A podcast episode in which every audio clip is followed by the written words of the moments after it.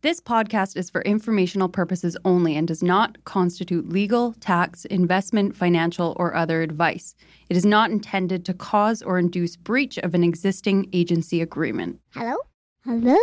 Hello? This is the Vancouver Real Estate Podcast.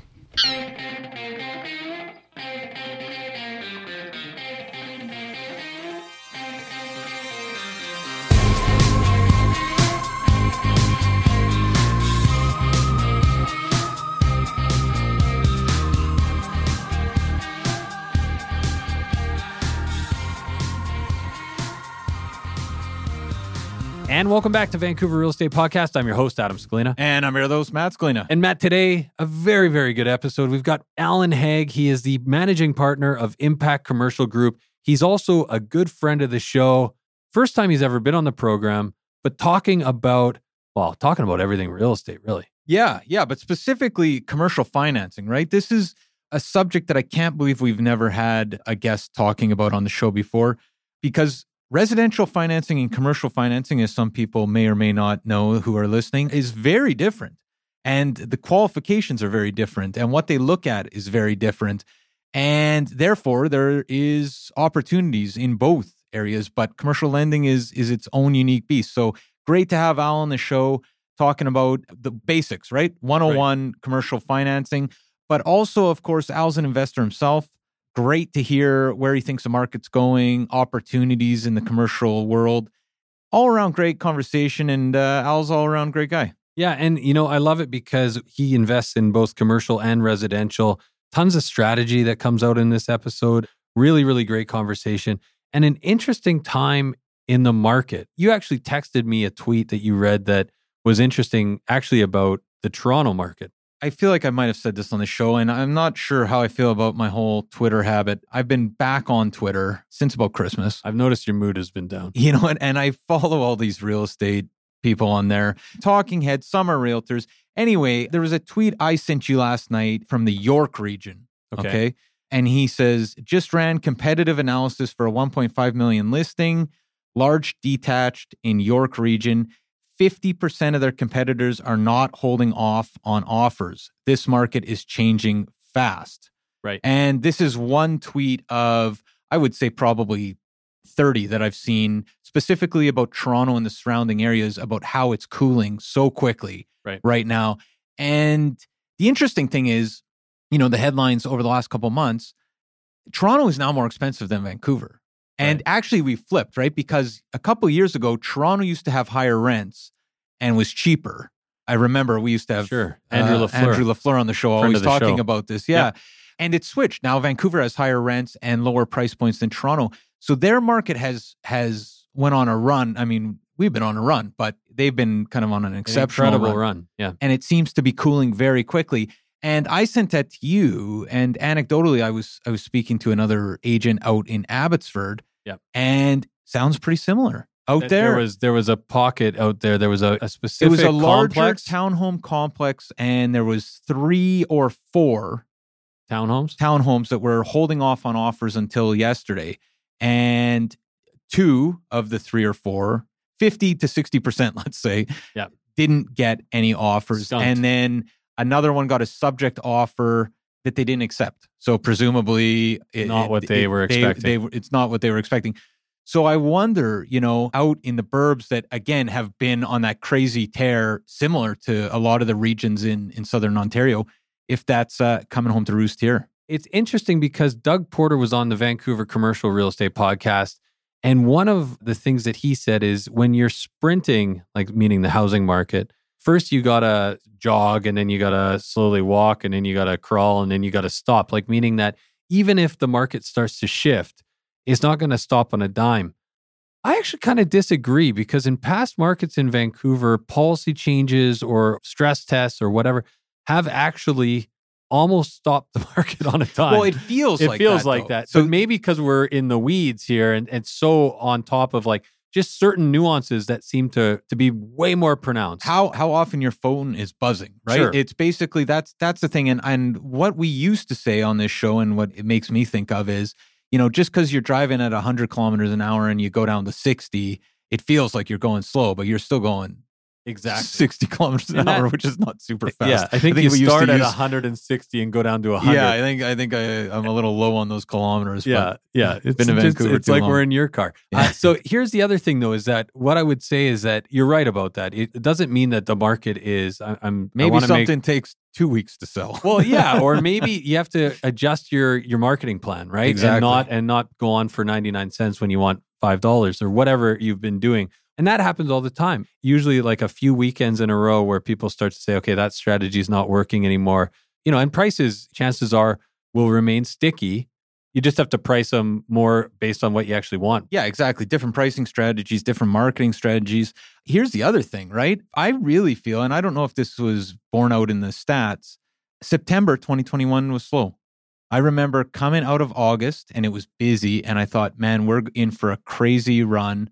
And October, in I feel, I really feel like August was Compared comparatively to the the months prior, right? Exactly. And, And, in after. October, picked up again, but there was like a couple weeks. So you know what? Is Yep. this a blip, bump in the road, is the or market or taking is a this breath? or is this the peak slide? And keep in mind, we're talking Abbotsford and Toronto and Sure. the surrounding areas. Yep. It doesn't feel like that in, in Vancouver. Well, last night I was successful on the buy side, competed against five. Well, thank you very much. Uh, against five other parties uh, with some buyers of mine for a for a two bet in Vancouver. Very competitive atmosphere. I know, like we've been the in price, though, hold on, the, the price, w- which I don't know if you you want to disclose or not, looks fairly attractive, even if you said it was in Coquitlam. well, this in is my it. mind. this is it. And I mean, it's what we've been kind of, and I feel like we're beating a dead horse sometimes, but Vancouver is actually incredible value right now That compared to compared to the suburbs. This is this this is we were just talking to a developer this morning who was talking about starting price points on the west side at 1250 a foot for brand new construction. right. It's like that that to me, we just had Scott Brown talking about Surrey pricing hitting 1350. The durability of Vancouver, this makes me think there's the you know, I'm not worried about Vancouver. Yeah. That's that's for certain. And here's another example, right? Skunked in in Abbotsford, I was uh, unsuccessful on a property in Lower Lonsdale On the buy side. on the buy side this week.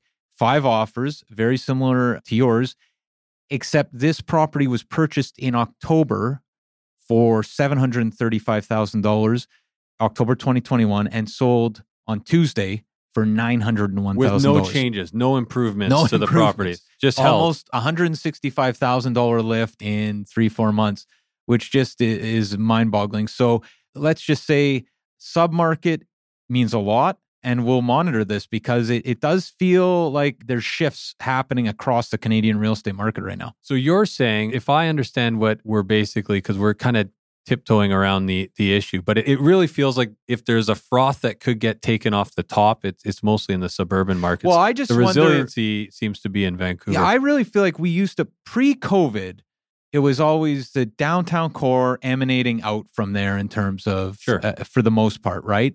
Is how we always thought of how the activity, you know, and you're kind of driving till you can afford a place type thing. Sure. COVID kind of put that on its head.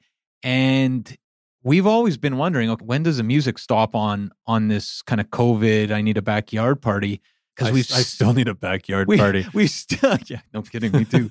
but one thing that I'm just thinking is, you know, Maple Ridge has done what, 40 plus percent? Yeah, 50%. Uh, and Vancouver's been, you know, fairly uh, Moderate, plodding yeah. along. So, you know what? What does this mean for the rest of the year? Who knows? But I don't think one one or two weeks makes a trend. Here's one thing I tell you that I would not be afraid is I'm not afraid of of 1100 1200 a foot in Vancouver. No That is- kidding. that is not that is not scare. No that does kidding. not scare me No, price It doesn't get well. much cheaper. I'm Uh, telling you that. Yeah. Without further ado, why don't we cut to our conversation with Alan Haig, managing partner at Impact Commercial Group. This is a great one. Yeah, I love this conversation. Enjoy. The goal of this podcast since day one is to provide the best information on the Vancouver real estate market at no cost to you, the listeners. To that end, we'd like to thank the following sponsors.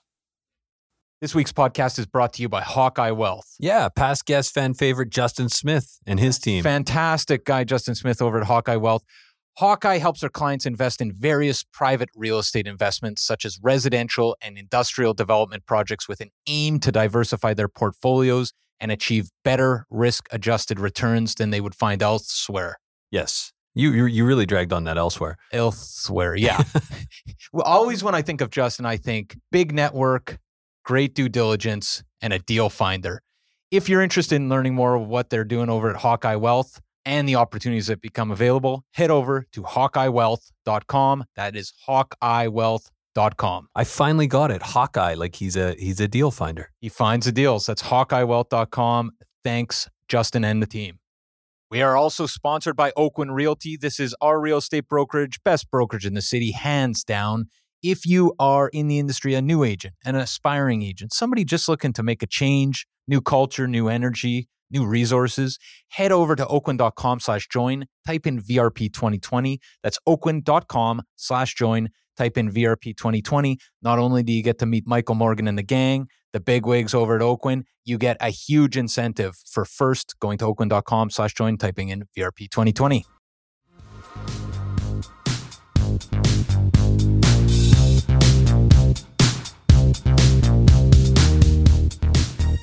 Okay, so we're here with Alan Haig, managing partner at Impact Commercial Group. How you doing, Alan? Mm, fantastic, guys. How are you doing? Yeah, no, Al, we're doing we're doing well. Thanks so much for taking the time uh, to speak with us today. You got it. You know, you guys are uh, you guys are great. Love uh, doing all this stuff. I'm really excited to be able to talk a little bit of the commercial stuff on the residential uh, podcast. So I, I can't wait to uh, see where where this conversation goes. Right, right, and and you know it's uh, we've we should say we've we've had you on the sister show, the Vancouver Commercial Real Estate Podcast, but we are getting a lot of questions from people that specialize in well or focus on residential, I should say, asking questions about commercial. So, what better time than now well, to, to bring and the, you on? And the other thing is, is it, it's kind of striking that we've been doing this since 2016. We've had any number of mortgage brokers on talking about residential financing, and we've never actually broached the subject of commercial financing. How and it it's, works. and it's mostly because we're both scared of what we don't know. So, so we'll start. That's we'll- that's, that's common. yeah. Well, Al, why don't we start with? Uh, can you tell us a little bit about yourself? Absolutely. So, you know, I'm uh, what am I? I'm mid 40s now. Uh, started off uh, many years ago, uh, late 90s at uh, Canada Trust. And I've just worked my way up throughout the, you know, the banking system, credit union system for the last uh, however many years. Uh, you know, worked with some absolutely unbelievable people, and now I'm just, you know, very fortunate that I would sort of decided to pursue my, you know, my passion, which was commercial real estate, and and uh, you know, created with a couple other guys, Impact Commercial Group. So you know that's that's sort of the the business side of things on the uh, sort of the personal side is uh, you know husband to one you know father to three uh, young daughters just like uh, absolutely uh, you know blessed to have uh, you know the family around me and you know we we just got to get through this uh, these covid times so we can uh, you know uh, get get to hawaii or, or mexico get some uh, some vitamin d no kid, no kidding. And how long has Impact Commercial Group been around, Al? Uh, we're uh, six turning seven, so still relatively new, but our combined experience we've got here is like, oh Jesus, uh, you know, hundred years. So we're uh, we're very we're a very experienced uh, group. We just uh, decided to do it for ourselves uh, instead of uh, you know doing it for uh, for others. Well, you know, one question we ask a lot of people, it sounds like you mentioned kind of a passion for commercial real estate. Maybe just more generally, what got you interested in real estate? You know, that's a great question.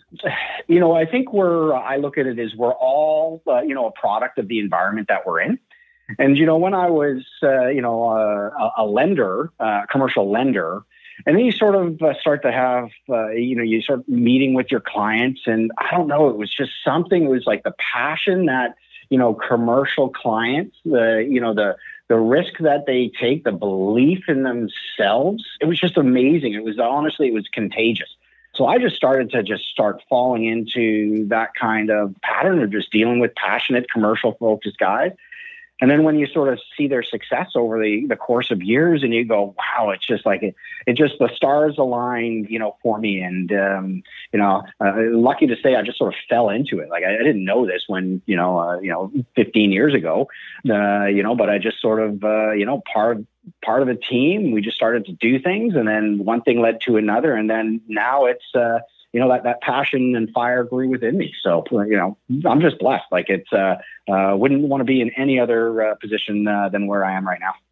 And we should say, Alan, you invest in in real estate yourself. So we've got some questions. Maybe we'll save for the end of the show, but just where you kind of see the opportunities and uh, what areas and and investments you're excited about. We'll we'll save that for sure. But before we get to that, Al, many of our listeners will be familiar with the residential mortgage process. What are the key differences between residential and commercial financing?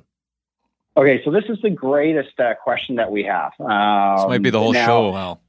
Yeah, pretty much. You know what? There's really there's one main difference with a couple of sort of corollary kind of you know aspects or spin-offs of that stuff there.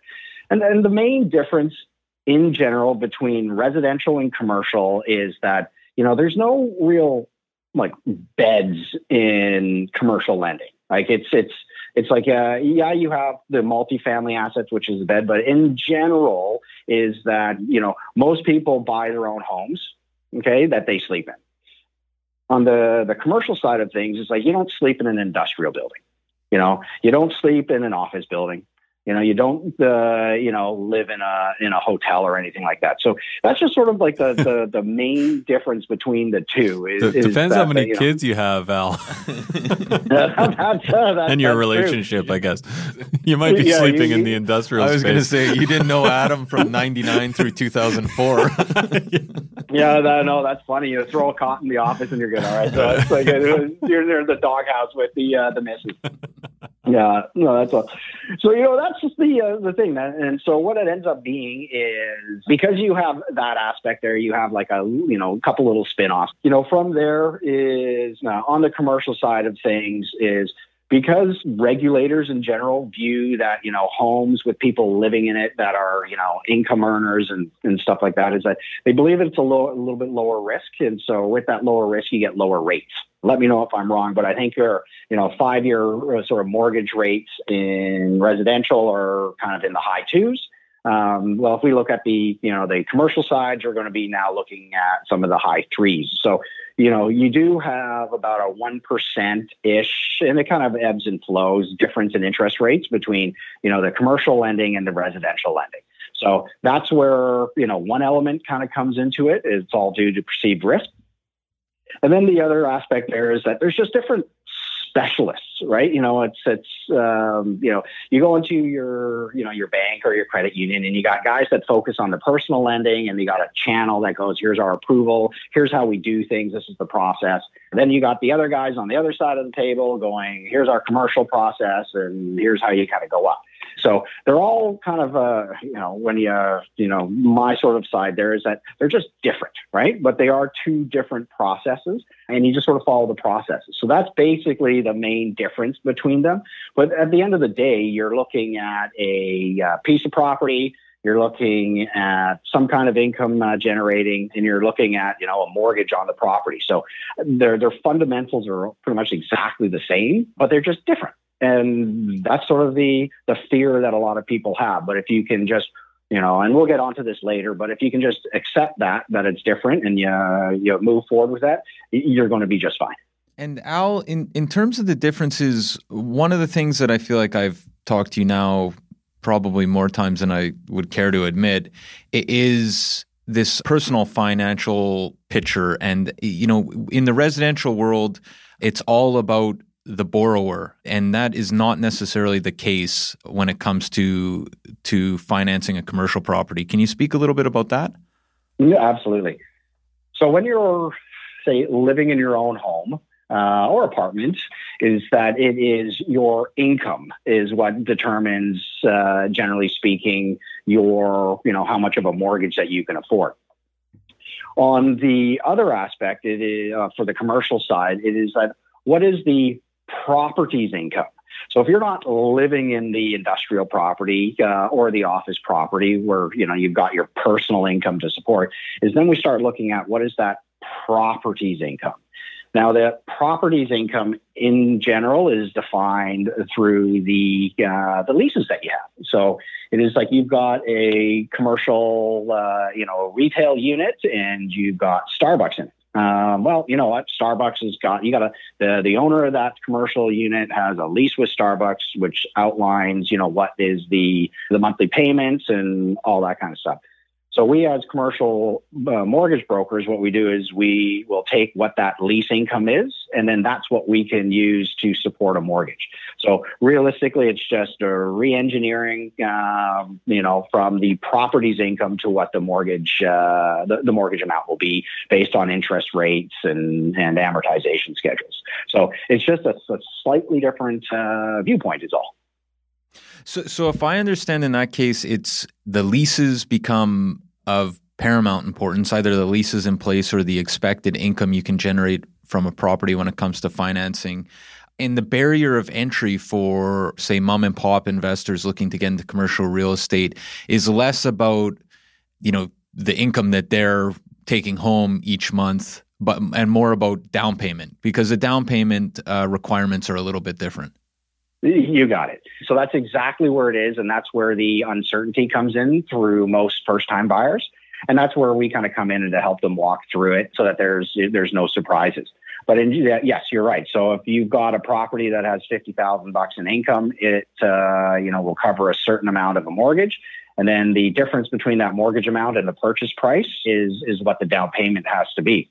So you know that's that's kind of uh, how it works uh, on that side there, and you know down payments can be sourced through you know multiple different avenues. Um, you can have uh, accrued savings. Some uh, some have gifts from uh, from parents.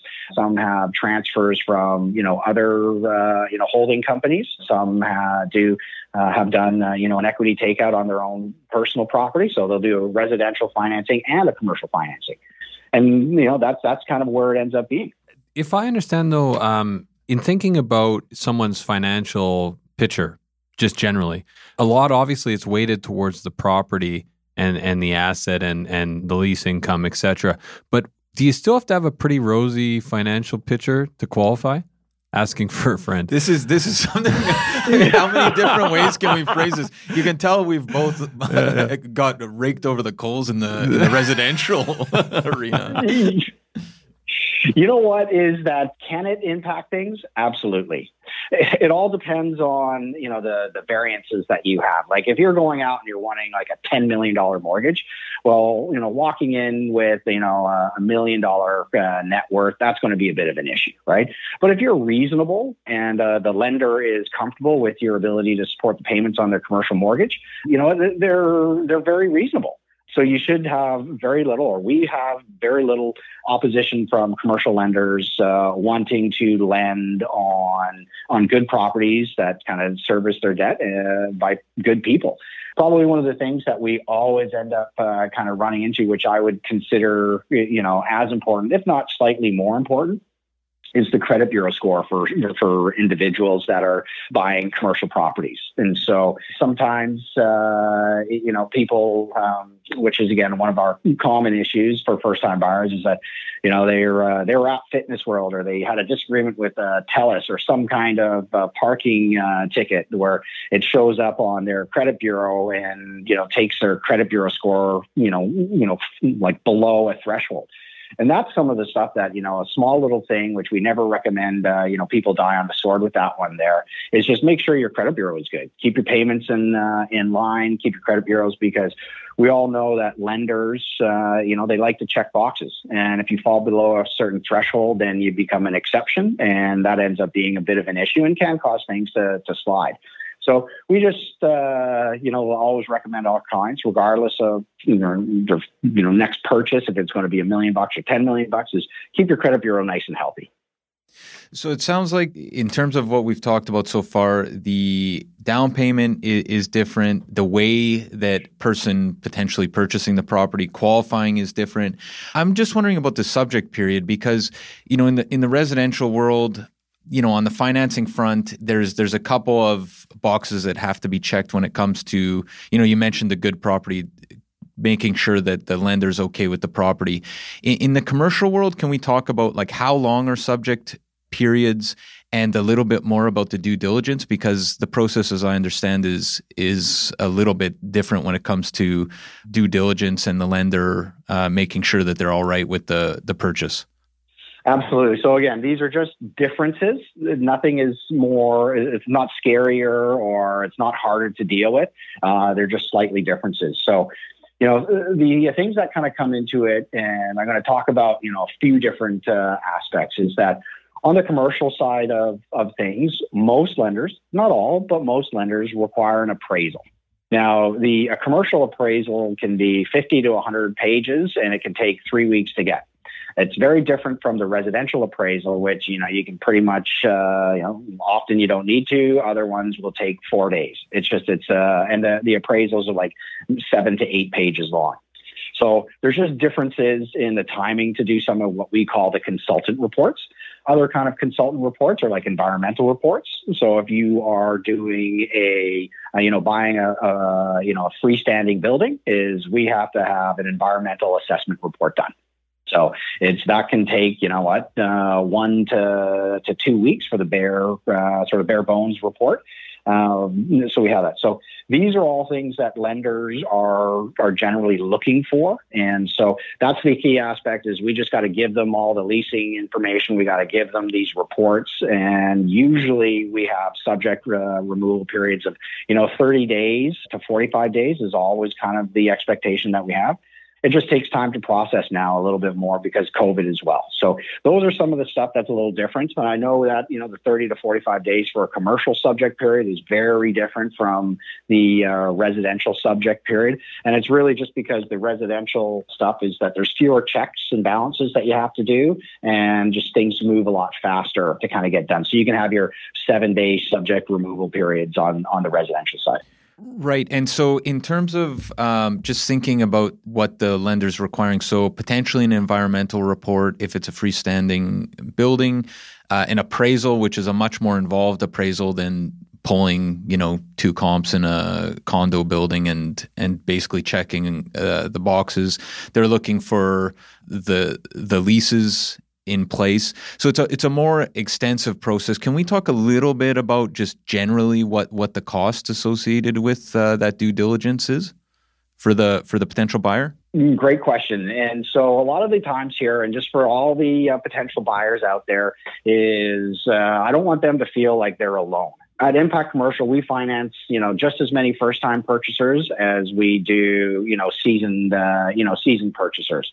And so it's really important for when we talk about this stuff for all those people is like we will model this out for them so that they don't have any surprises. And you know what? We model out lots of stuff on a regular basis. We've got two full-time underwriters that do all this stuff.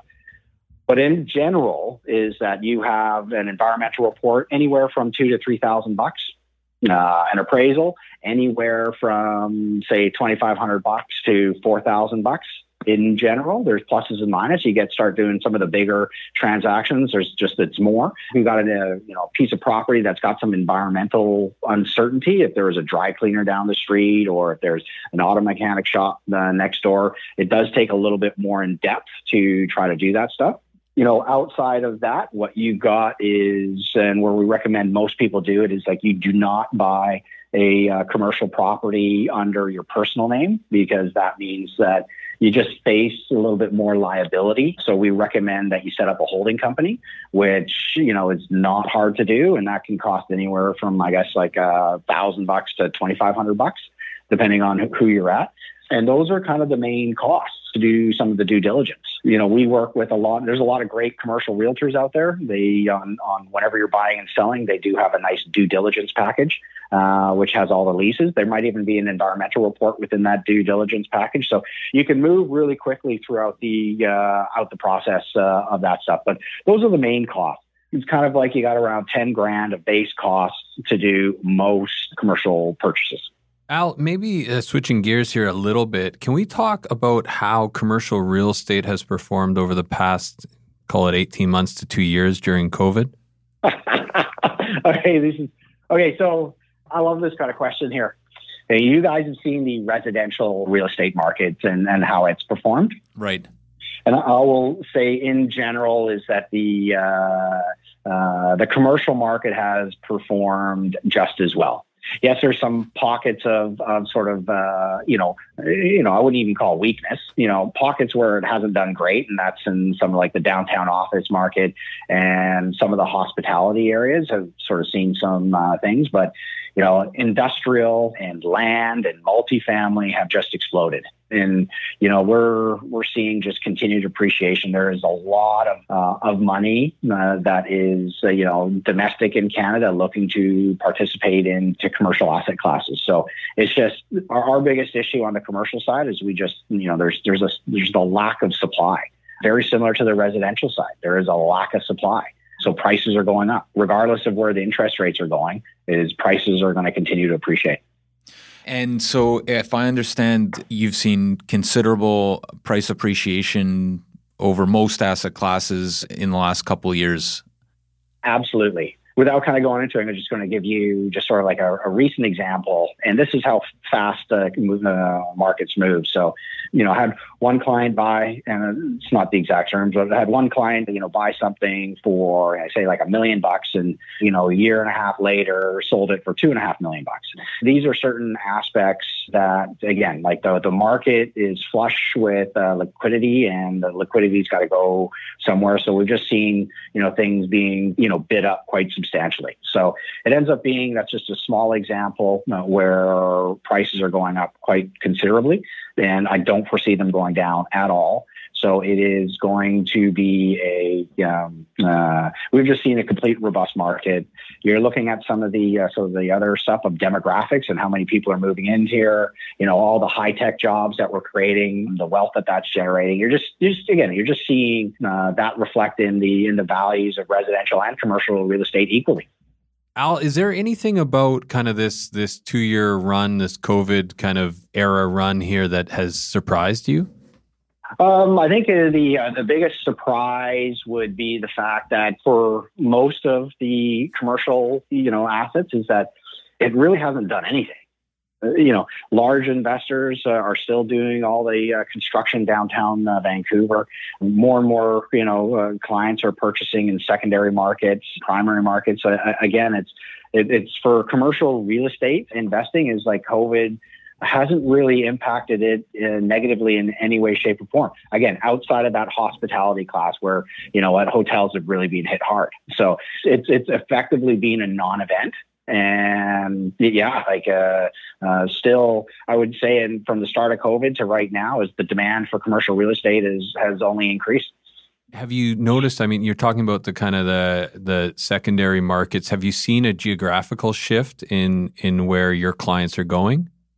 Uh, absolutely. The city of Vancouver, uh, because of the high prices, it's kind of dominated by the industrial players.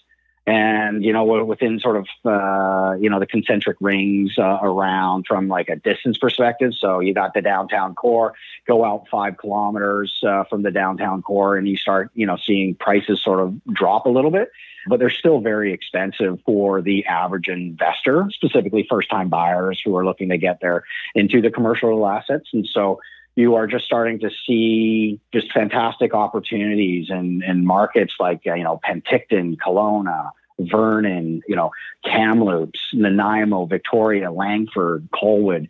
You're, you're start seeing just these, you know, more attractive, lower cost, you know, opportunities outside where the actual lease rates are are pretty supportive of uh, of, of, of a nice financing. So that's sort of where we're seeing, you know, you know, a lot of the, you know, first time buyers and even the more experienced guys starting to get into those secondary markets a little bit more than what we saw, say, you know, during the, uh, the great financial crisis is that the secondary markets are much more comfortable for people to get into. And that's just, uh, as far as I understand, that's basically just because of the the extremely high prices in, in the city of Vancouver and, and Metro Vancouver more generally. Absolutely. And it also comes into the population growth. So, you know, you always have that spillover where we're seeing it is that, you know, you look at uh, how much, uh, say, these other, you know, secondary markets have grown, right? And, and you, you know, people from, you know, um, it's expensive in Vancouver. Well, they kind of move out to, you know, Abbotsford. And those people that find Abbotsford now expensive are, you know, moving out to, you know, Penticton. You sort of have this ripple effect uh, all across the spectrum. And, and sort of when it comes to commercial asset valuations is that, you know, in general is that if you got more people in an area in a in a market like Penticton, is that you're going to see commercial values appreciate because there's more people in there. You know, they spend more at your local stores. The stores are making more money. You got uh, when stores are making more money, they want that property a little bit more, so they pay higher lease rates and and and, and so on and so on. So that's sort of where you just see some of those opportunities come. And that's that's again, we're just we're just doing more transactions than ever before in secondary markets. You know, maybe backing up a little bit, Al, just thinking about, you know, we've talked about appraisals, we've talked about how, you know, the example of the the million dollar property that turns to 2.5. Can we really just hammer out how pricing works in commercial and, and how values established? Because it, it's significantly different, obviously, than people that are used to thinking of, you know, the last three months, uh, what sold in the building, and using kind of the comparables approach. Can you just talk a little bit about, I guess, how value is established? Okay. All right. So this is the, uh, I can certainly chat about it and I'm going to do my very best to give this in layman's terms You're because not, yeah. it's, it's not an easy, it's not an easy concept for uh, most people to listen over a podcast. So I'm gonna I'm gonna preface it and say for anybody who really wants to kind of know this stuff here is uh, you know Google search capitalization rates. And so, what capitalization rates uh, is is simply it's a, it's a, it's a ratio between the income of the property and the the you know the value of the property. So we have all that stuff, and I'm going to try to do my very best to explain. So if we have a five percent capitalization rate, okay, and the property is worth a million bucks, we know that that property generates 50 grand in income, okay? If through lease renewals, and we see this all the time, is we've seen, uh, say in Kelowna, we've seen a lease renewal just recently go from, you know, 17 bucks to 30 bucks. So the income's almost doubled. And so you're taking, say theoretically, that 50,000, you're making it 90,000 well, the cap rate will stay the same at 5%, eh, but your bottom part, your, your property's probably gone up by a factor of like five, six hundred thousand bucks simply due to the capitalization rate that's applied to the property. So you can see how the income that the property generates is what is, is critically important. That's how we're where you see the, the benefits of commercial real estate. And that's a it's a key difference between commercial real estate and residential and the fact that residential you have, you know, the curbs on increasing, you know, sort of rent rates. Like the uh, the BC government says you can only increase by I think it's 1.4 percent this year. Right. Where on a uh, on a commercial lease that is we call it the triple net lease is that you know you, you basically you know at renewal you you raise the rates to what the market is. And so if the market's gone up 50 percent from what your base rate was, that's where it is. And so that's a key fundamental difference between the residential and the commercial side. So the value in commercial real estate is related to the income generated on the property as as opposed to just strictly the comparables. You got it, hundred percent. So, so I guess just two follow ups on that. One is has COVID because we often think of you know cheap money and and um, quantitative easing and and that sort of thing in terms of there just being more more money out there and more people looking to invest over the last couple of years. Has that led to prices increase or are rents actually just increasing over the last couple of years quite dramatically? Well, there's a, uh, a couple of things that are um, with there is that, you know, what we have seen is uh, increasing lease rates pretty much across the spectrum. You know, again, outside of some of the retail units that have been hit hard uh, or harder, but in general, we've seen lease rates increase. The item that compounds it is due to the um, due to just such the liquidity out there and the demand for commercial assets is we've also seen cap rate compression. So um, where in the past you would you go, hey, listen, I need to get you know that five percent capitalization rate is what I want on this property. That's what the market is going to be trading at. But what we've seen is because there's so many for, for, for some of these you know listings is that there's uh, you know multiple bid situations. You get ten or twelve people that are offering on it, and some people are just absolutely love the property and they're forecasting. Oh, listen, like five percent was what it should have been two years ago. I'm willing to to pay the price at like a four point two five percent. And so you, you've seen not only lease rates go up, but you've seen the compression of the cap rates. And when you compress the cap rates, that same, the value of the property goes up as well. Again, very technical, always encourage the the uh, your audience to just you know you know go and do the mental push-ups go on and google it and just see what that does I don't, uh, you know, have my uh, my mental calculator in my mind isn't good enough. But if you were to just again, you you you know, people will pay more for the income stream that that property generates with cap compression. So. Uh, you know, you, you know, multiply those two factors, and you're seeing substantial increases in property values. Okay, so then, so cap compression combined with increasing lease amounts is a good thing for people holding commercial real estate. Sounds like. Exactly.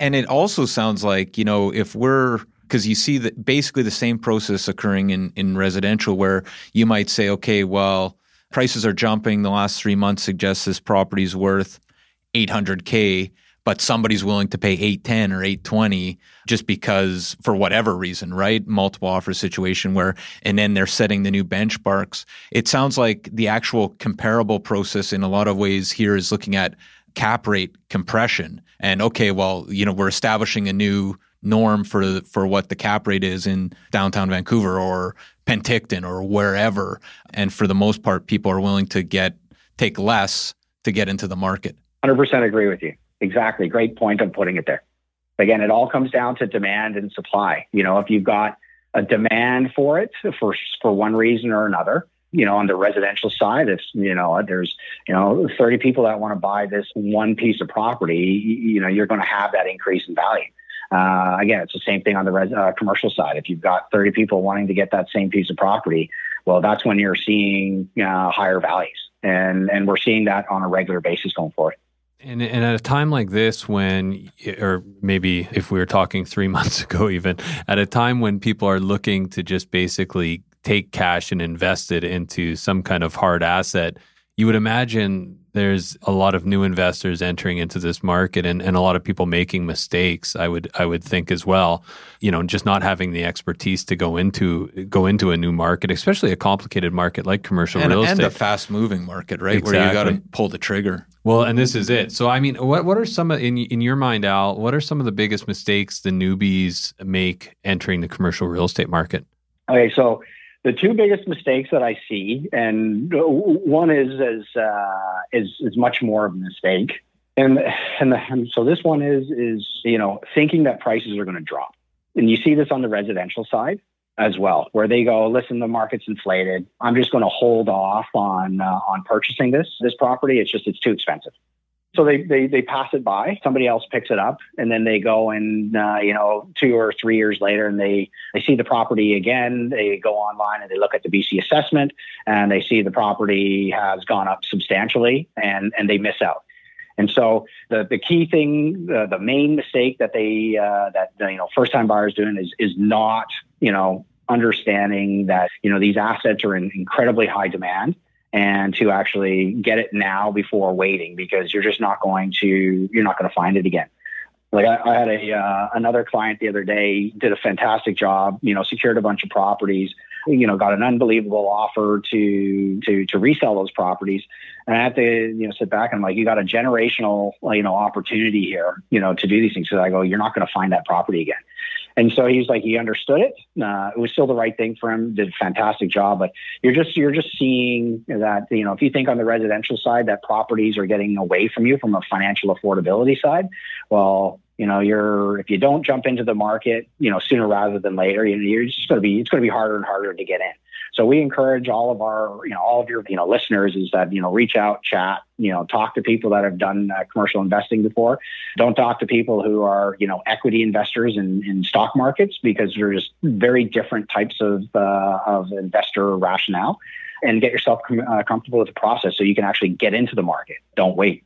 The, the second uh, you know item that it really kind of comes into it is that you know first time buyers are are generally they're surprised uh, a little bit by the higher costs that are in the residential side than they are in the residential. And so what they try to do is they try to take a little bit more on for themselves in the process, which leads to disappointment more often than it leads to success. So we're always of that aspect is uh, to you know look to build your team Like you wouldn't buy a piece of property without having the expertise of a realtor. You know, it's kind of the same thing. You're doing it for the first time is like use the expertise of a commercial mortgage broker to help secure that stuff. Use the expertise of an existing uh, lawyer who's specialized in real estate. Just just build your team, right? Like people are, are around you that want to see you successful. So let those people do their thing. You know, you pay them a fair wage, but let them do their thing because you will be successful if the others uh, around you are successful. Fantastic. And, and just thinking about maybe not necessarily the generational deal you mentioned um, a couple minutes back, but uh, but I'm kind of curious in in this marketplace, what does a good deal look like in your mind in, in the commercial world? Maybe both for you thinking about as an investor and as as a broker, and for the lenders you're working with. That's another great question. I will say that a good deal is whatever uh, you know the, the the purchaser believes is a good deal. So we have you know multiple different types of clients. They like multiple different types of deals. You know, we have some very conservative clients that just you know they they only want to buy you know properties that have a 10 20 year lease with uh, you know uh, you know you know AAA tenants and that's all that they like but they like a lower yield on it we have other clients that are, you know, calling what it is, they're land speculators. You know, they are going to be, you know, looking to purchase, uh, you know, acreages where they think, uh, you know, future redevelopment potential. So a, a, good deal is there's not a one size fits all. It's all in the uh, the eye of the beholder, and it's all in the what that individual is looking to achieve with their what we would call their limited amount of down payment, right? Because you can only do so much based on what you got in your back pocket. You know, I'd love to go out and buy, you know know way more properties. But again, you, you need the uh, you need your back pocket to be full stuffed with cash so you can you know you can execute on it. So I'm trying to sort of kind of give it to a little bit is that it, it's it, it's hard to encapsulate what is a good uh, deal. I know for me, and this is a wink, wink, nudge, nudge, is that you know, there was a you know a, a slight misunderstanding in regards to the uh, an income of a, of a of a property, and this is in a secondary market, and so the opportunity was seized. We got excellent financing on it, and it's just going to be a cash gusher, you know, for the next, uh, you know, five, ten years, however long it, it, it holds. So it, we were able to get a full 75% leverage on it. Great purchase, love it. Wink, wink, nudge, nudge. And so it is, it's, it's a great thing. So these are the types where I really love that, uh, you know, transaction like that. And we're seeing a whole bunch of these things coming through the door where you can, you know, you can just get really good financing terms uh, because you got good leases in there, and it's a great property that you know is going to appreciate in the future.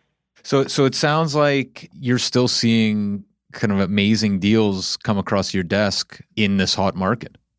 Uh, amazing uh, deals. Well, it's it's different from two, three years ago. Like when it was the height of COVID, we saw some absolutely unbelievable deals you know, you got to look a little bit harder for uh, for those uh, deals now. But we are still seeing some very attractive opportunities come through. The key thing we're seeing where the most attractive uh, opportunities are, you know, it's kind of that you know Wayne Gretzky rule is like don't go where the puck is, go where the puck is going to go.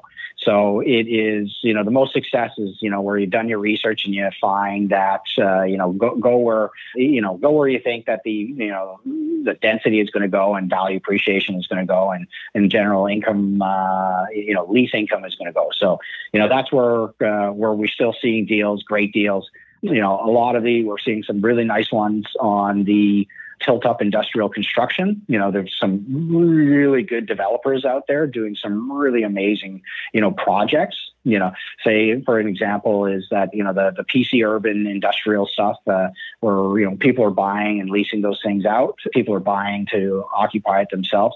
Fantastic value, and we've seen those things you know basically double in prices over the last you know three four years. I think we've highlighted a lot of these things, but maybe um, maybe just to kind of summarize them, what in your mind are the advantages of commercial real estate over residential? And don't try too hard, Al. You put us out of a job. okay, so I've got these uh, ones here. Is the uh, advantages. Okay, so my view of this, the main advantage, and we touched on this a little bit earlier, is, and I look at it from an investment perspective. I don't look at it from like, okay, own my own, you know, uh, residential property. So this is, this is just making sure that I compare an investment in a commercial property to an investment in a, a residential property that will be, say, you know, uh, you know, leased out. So just just preface sure. it on that.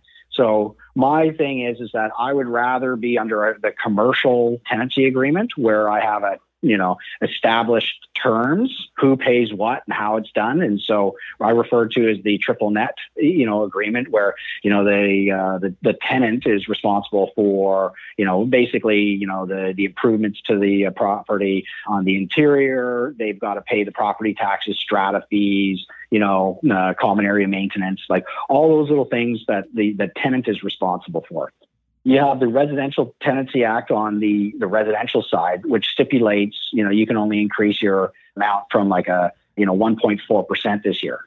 Well, we've seen multiple, you know, instances where, you know, your your insurance costs go up 10, 15, 30%. Well, you can't just get that back because you can only increase your rent by 1.4%. So we just sort of see that, uh, you know, the rent controls on the residential side of things are really hurting the investment returns from an income standpoint versus the, you know, a little bit more free floating on the commercial side. Fantastic. So triple net leasing and kind of the less onerous regulatory framework, it sounds like, when it comes to the, the Residential Tenancy Act. Speaking of um, costs going up, interest rate increases this year. We're we're of course in a very uncertain interest rate environment, or or actually maybe I should rephrase that. Looks like we're in a more certain interest rate environment in that interest rates are going up. As I understand, variable is not really utilized or maybe I should frame that as a question. So the fixed versus variable debate of residential is kind of not a thing in commercial as I understand, but can we talk a little bit about what people can expect in terms of rates over the course of this year and what your thoughts are on on how these rising rates impact commercial real estate? Okay, so these are God, I wish I uh, I'm going to dust off my crystal ball here and I'm going to just see see what I can do. And what I can tell you is that uh, I'm no better than a like a 50-50 batter on this one here.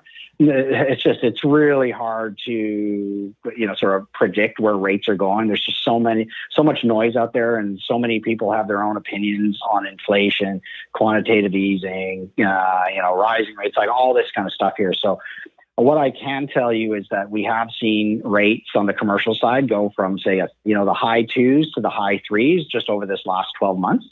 It is starting to affect the, uh, you know, how much you can actually, you know, get on a mortgage. So people have to put more as a down payment to get that same piece of property. My gut tells me is that I, you know, I think that maybe we got another, you know, half a percent in the five year, uh, you know, sort of fixed mortgage without you know people starting to see or for it to um, to not have an effect on demand right? Like it's it's you know if you have to put down 50% down payment on a commercial purchase you know that's a lot. You know more and more people are going to start questioning okay is that the right place for me to go into it? So you're going to see demand come off and i think that you know things will start cooling if interest rates go up more than a half a percent from where they are right now so does it mean that they can't go up higher? Absolutely not. I'm just going to say is that I think you're going to see some cooling of the market if interest rates go up, you know, substantially from where they are right now.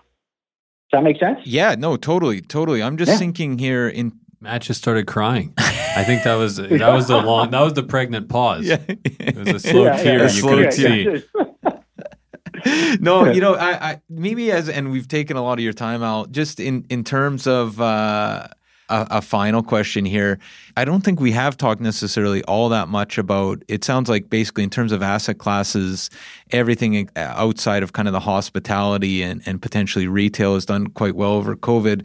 I'm curious to hear what what 2022 looks like for asset classes and uh, and what locations, what asset classes and what locations, I guess you're excited about. I'm excited about you know all the asset classes this might not be the politically correct thing to to say at this time here. I apologize in advance to anybody who feels offended. Uh, but I am sick and tired of talking about COVID and dealing with COVID. Like it's the Um, I, I, do think that uh, you know we as a society, uh, I think we're going to get past this, uh, you know, the the COVID lockdowns and all this stuff in 2022. And I think we're going to see, you know, return to you know what you know the socialization that you know humans generally do. So, you know, my gut tells me is like the hospitality is going to start its, uh, you know, it, it, its crawl back. I think more people are going to va- want a vacation. Um, like I got my uh, vacation set for Hawaii and spring break, and you know, nothing's going to keep me away from that. I, three, three, three years without a, you know, a holiday to someplace warm is uh, with my family is, is long enough that I can't take it anymore. Yeah. So I think that's going to be uh, doing it there, and I think that the return to the office is going to happen in 2022. So you're going to see the office market market, you know, keep coming back. And I keep hearing reports, uh, you know, our immigration is at 400,000 people, and I can't remember how many people are coming into the BC. I think it's like 75,000. Well, that's going to need to, uh, you know, people need to be housed. So the multifamily asset class is, is going to be, uh, you know, you know, coming, continuing its its its roared pace.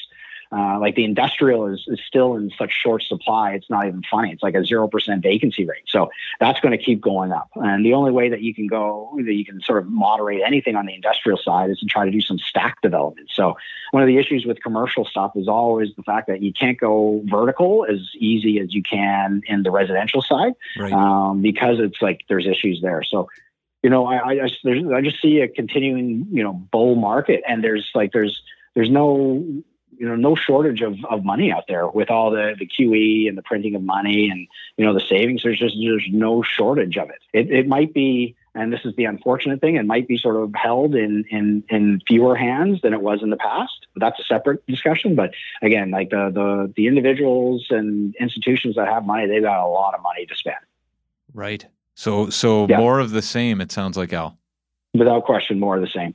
And I don't even think that the interest rate increases are really going to impact it. And also, it ends up coming for these, you know, for for the audience out there is that um, like if you are invested, if you are interested in commercial uh, real estate as an investment, is you know you know do the research, you know you know rub those pennies together, talk to uh, to us, build up a team, and you know what start start figuring out uh, you know what the next steps are to get a property under contract and and and move forward with it. Because so many positive things within the, the lower mainland, especially because you know we're we're the perfect place to invest from a commercial the uh, aspect because you know you got water, you got the ocean, Pacific Ocean to the uh, the west, you got the mountains to the north, you got agricultural land to the east, and you got the border to the south. Like there's only so many places that you can go and build. So we're we're like a perfect location, and and you know people need to understand that due to that those those um, sort of natural barriers. You just get in there, just jump in in there, like, you know. And if you do have it, do it sooner rather than later. So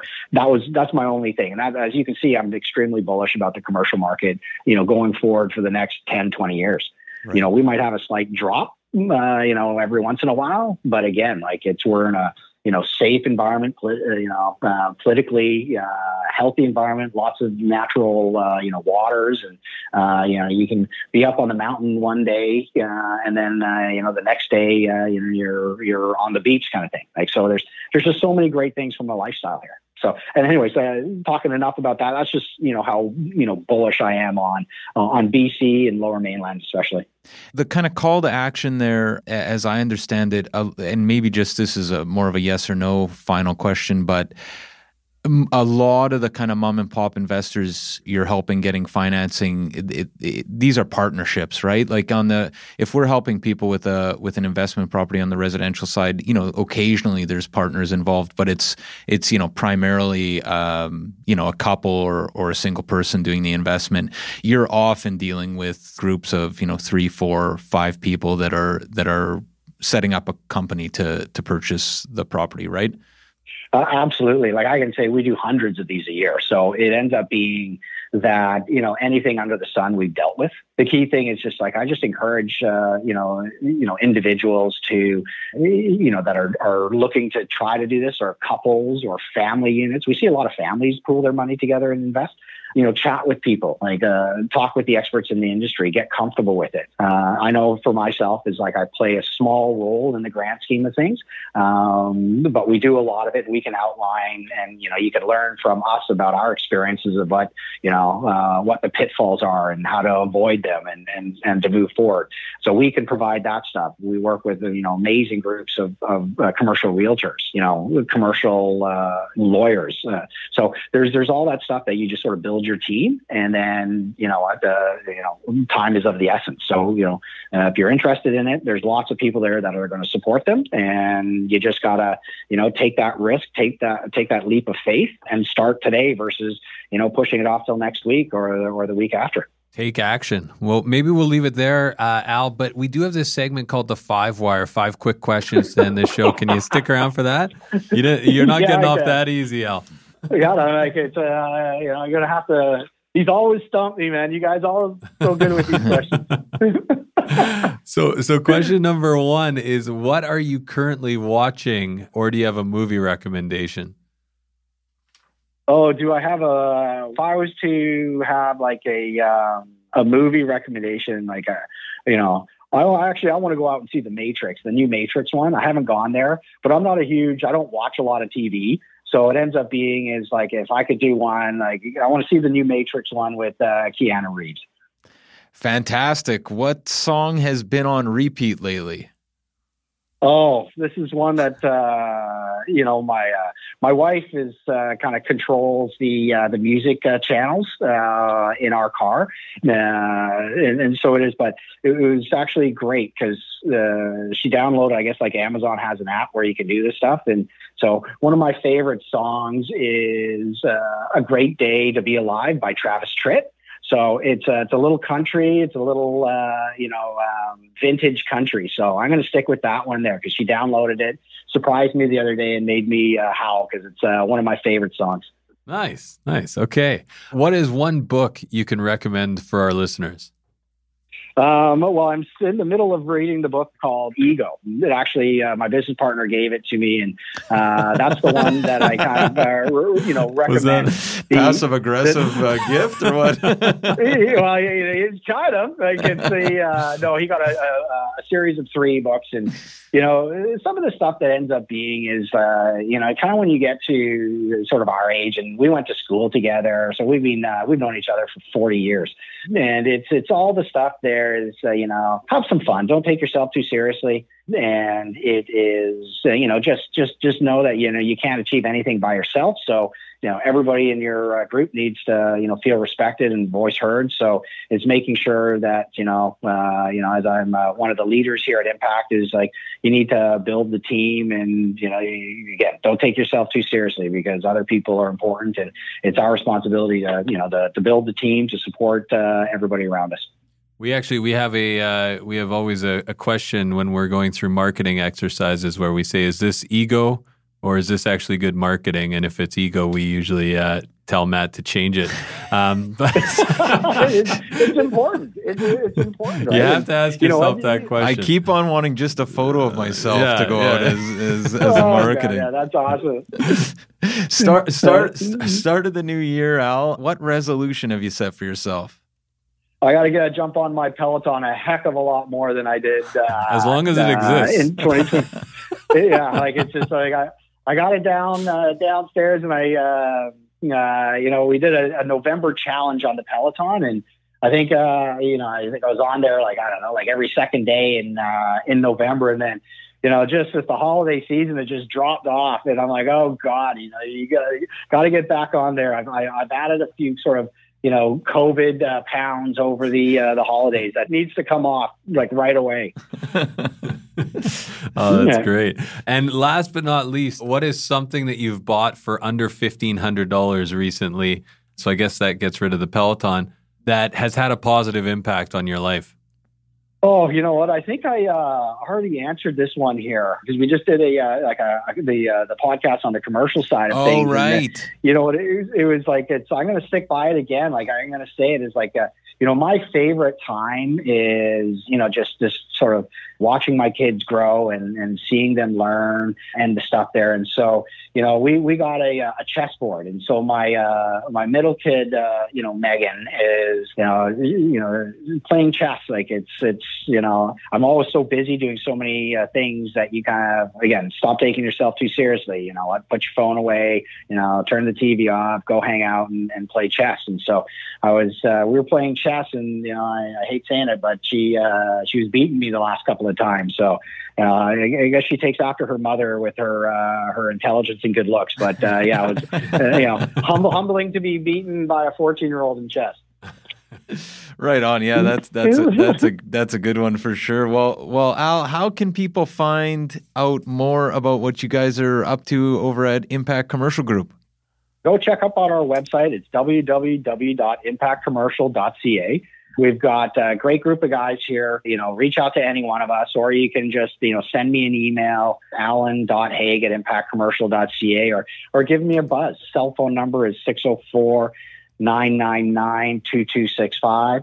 And don't worry about writing this thing down. Just go to the website. It's all on there. And, uh, you know, we, uh, we love meeting people. We, we, can do a Teams call. We can uh, do a regular old fashioned phone call, uh, meet for a coffee, grab a lunch. Like we're, we're here to uh, sort of make the, uh, the success happen and doing our, our small little part in it. So it's like, again, just don't hesitate to reach out anytime.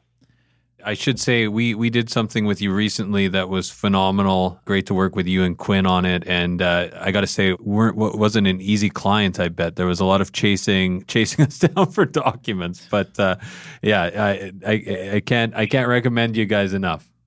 Oh yeah, that was the uh, wink wink purchase that I was talking about. It was, a, it, was a, it, was a, that was a great one. You guys did fantastic with it. I was uh, uh, and the rate's awesome. So uh, very pleased that uh, to hear uh, you like that so much. Right on. Well, thanks so much, Al, uh, again for your time, and uh, yeah, we'll talk to you soon. Absolutely. Wishing you guys and the audience a, a great day, and I hope to be in touch soon.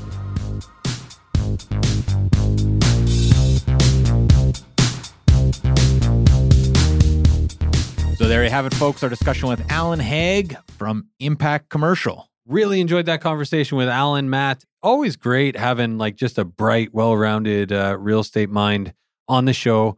Alan did not disappoint. Some real great takeaways. We had another guest in the studio just this morning before we recorded this intro and outro. Hans Fast. He's the founder and principal of Fastmark Development Corp, doing two projects in the Cambie corridor. 28 years old. Yeah, I almost, kind of I mean, incredible. you believe it when you see him. He looks like he's 28, but it's kind of incredible that there's a guy dick handling what, know what? 16 units right It- now it makes developing. and and it makes me think you know hans is is such an impressive guy i feel like that's what he would be he's like the 1960s version of an adult right by 28 he's got two kids he's like a developer he's done a lot whereas you know probably half his friends are like in their parents basement uh, Yeah. or maybe not his friends because you know what they say about the five uh, your five closest friends Your five closest friends, yeah, yeah. I really enjoyed uh, our conversation with Hans. So that's going to be coming, I think, either next week or the following week. But Stay in the tuned. next two weeks, we're going to have Hans Fast on, 28 year old, developing in the city of Vancouver, multiple sites. What does that guy look like at 40? I mean, I, I just, I'm, I'm scared zero to, to kokomo man Yeah, zero to coconut. No kidding, eh? It, it's it's uh, breathtaking. What else do we got for today, Matt? What else do we have? We have, first off, VancouverRealEstatePodcast.com. This is our website where all things real estate related live, including the Vancouver Commercial Real Estate Podcast. So if you're inspired or intrigued by anything Alan said today, you can head over to VancouverRealEstatePodcast.com and check out the Vancouver Commercial Real Estate Podcast as well, or wherever you're listening to podcasts. We also have the Livewire. This is our weekly mailer. We've kind of bumped up our VIP access to some residential projects lately. Of course, we've had some commercial projects as well. If you're interested in pre construction, this is a list for you. If you're interested in stats before anyone else, this is a list for you. Anything that's exciting to us, we're putting out on the live wire. Right. You can sign up at VancouverRealEstatePodcast.com. And we also have, of course, private client services. Yeah, Matt. And if you are not using PCS, you are standing still while the rest of us power walk by. You get sold prices, days on market. You get realtor level information for free. It's available at your fingertips on our website, VancouverRealEstatePodcast.com. Another thing I'll say is, yeah, two weeks ago, access was for Links East Van Development. Now we just put out uh, Nouveau. Um, I believe just went out. Novu. Nouveau. Anthem. I think it's. I, I think it's Nouveau, isn't it? Uh, Spe- speaking of fantastic developers in the city. Yeah, no kidding. But really exciting. So that that actually has gone out to our list. So if you are not on the live wire, definitely sign up and get access to these projects. Also, Matt, I do want to last but not least mention that our Instagram is growing. It's a great place to follow us for behind the scenes videos, some extra content. We've got you're putting stuff up, Melissa Moretti's putting stuff up. There's a few more things coming today. We should have taken a photo with Hans when he was in studio. I We're back in You know what? It's back it's, in Coke. It's, missed it's opportunities. an atomic habit, right? Because I thought, man, I got to take a photo with Hans, and Yeah. I totally forgot. Yeah, exactly. He just took that selfie. That was weird. That was weird in a room Just of three me? people. Yeah. exactly. Uh, but uh, we are we are we're not doing Instagram well, but we are doing Instagram. So definitely check us out. The handle is at Vancouver Real Estate Podcast. Very original name on Instagram. Check that out. Matt, how can people get in touch? They can get in touch with me at any time via Instagram. Actually, Sli- Oh, yeah. do they slide into my DMs? I Uh, don't even. I, is that even a Not my personal DMs, uh, the podcast Yeah. DMs, but uh, yeah, you do the sliding on your I do personal have a, DM. account that's totally. It's like. forget that, but give, or give me a call at any time, 778-847-2854 or matt at vancouverrealestatepodcast.com. I would love to test to see if you could even actually DM on Instagram. That would be a good. I do remember that uh, a guy called me out not long ago for saying PMs, which is private, Private message, message? and he was like, Oh, "That's not oh, what it's called." Nobody does private messages. Yeah. Even I know that. But there's that there's that great video of of post millennials, like kids trying to figure out how to use a rotary phone. And I feel like you're Oh, you're just right. the, you're the reverse of yeah, that. Like it's uh yeah, also uh I don't know, you should upgrade your Instagram app because I think you're missing a lot of features like stories and things like that. But you know anyways. what's wrong? My phone is too. I got to delete some stuff off yeah, my phone. I don't. I, that, yeah. that 12 gig storage was not a good idea. or you can try me at 778-866-4574 or Adam at VancouverRealEstatePodcast.com. And we also got that Kokomo line info at VancouverRealEstatePodcast.com. I, I feel like we've had three or four people mention Kokomo Studios now, like what's the address, et cetera, et cetera. It's kind of awesome. Hans uh, said it was groovy in here, so I'm going to take that. It's a great studio that you're going to be seeing on YouTube coming soon. So that's super exciting. Have a good week, guys. Take care. 2000 Faces for Radio. Subscribe today.